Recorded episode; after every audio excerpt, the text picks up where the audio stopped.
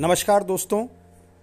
आज एक बहुत सुंदर कहानी कहीं पढ़ने को मिली तो तुरंत से मन हुआ कि आप लोगों के साथ शेयर करता हूँ। ये कहानी है एक गधे और एक बाघ की।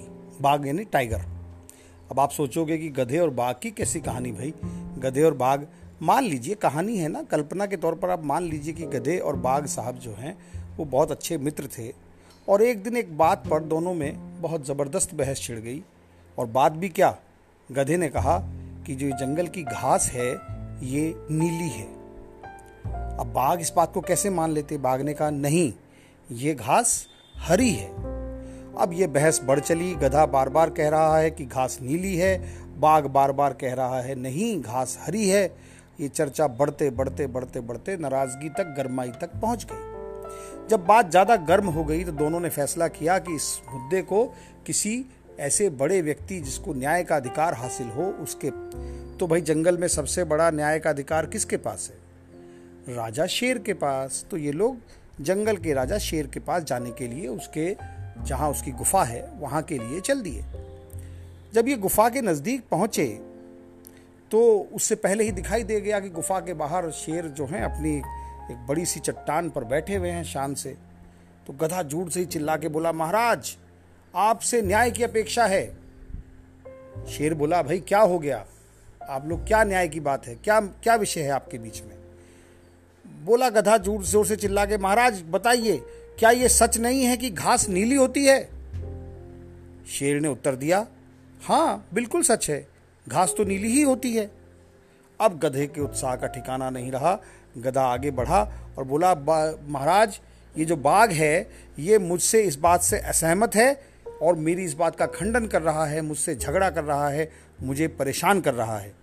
अब जब आपने निर्णय दे ही दिया है तो यह आपके निर्णय के विपरीत बिहेव कर रहा है, इसलिए इसको दंडित कीजिए। अब राजा ने भी घोषणा कर दी कि बाघ, तुमने गधे को परेशान किया और मेरे न्याय के अनुसार मैं तुम्हें सजा देता हूँ और तुम्हें पाँच साल मौन रहने की सजा दी जाएगी। अब गधा तो खुश हो गया, खुशी से उछल पड़ा और अपनी उछलता कूदता चल दिया, रास्ते भर चिल्लाता हुआ, वहीं से ज़ोर ज़ोर से बोलता हुआ, महाराज की जय हो, और देखो, जंगल की घास नीली है, जंगल की घास नीली है। अब बाघ ने अपनी सजा स्वीकार तो कर ली, लेकिन बहुत उदास हो गया, वहीं बैठ गया। उसको उदास देख के शेर ने कहा, क्या बात है, ऐसे क्यों बैठे हो? तो बोला कि, वैसे तो आपने मुझे मौन की सजा दे दी है, पर मैं एक प्रश्न पूछना चाहता हूँ कि, महाराज, आपने मुझे दंडित क्यों किया? आखिर क्या घास हरी नहीं है?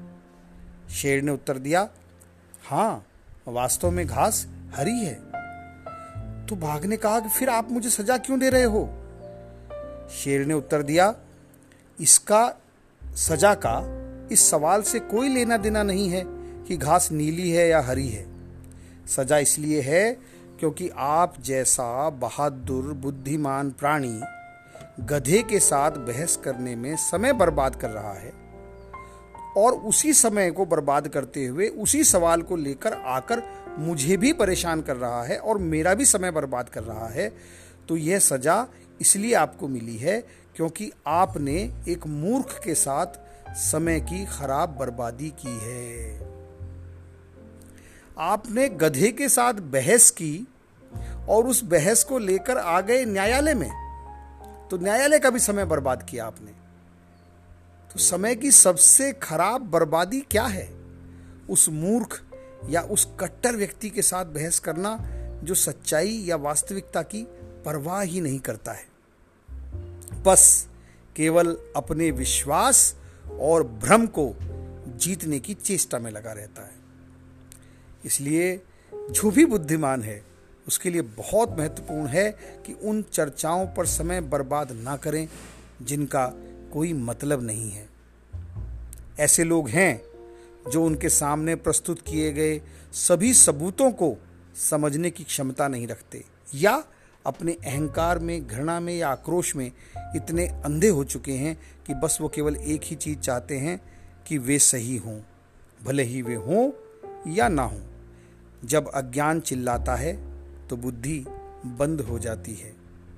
और आपके लिए क्या महत्व रखता है? आपकी शांति, केवल आपकी शांति आपके लिए अधिक मूल्यवान है। तो जो भी बाघ हों, वो कृपया ध्यान रखें कि अपना समय इस व्यर्थ की बहस में न बर्बाद करें कि घास नीली है या घास हरी है।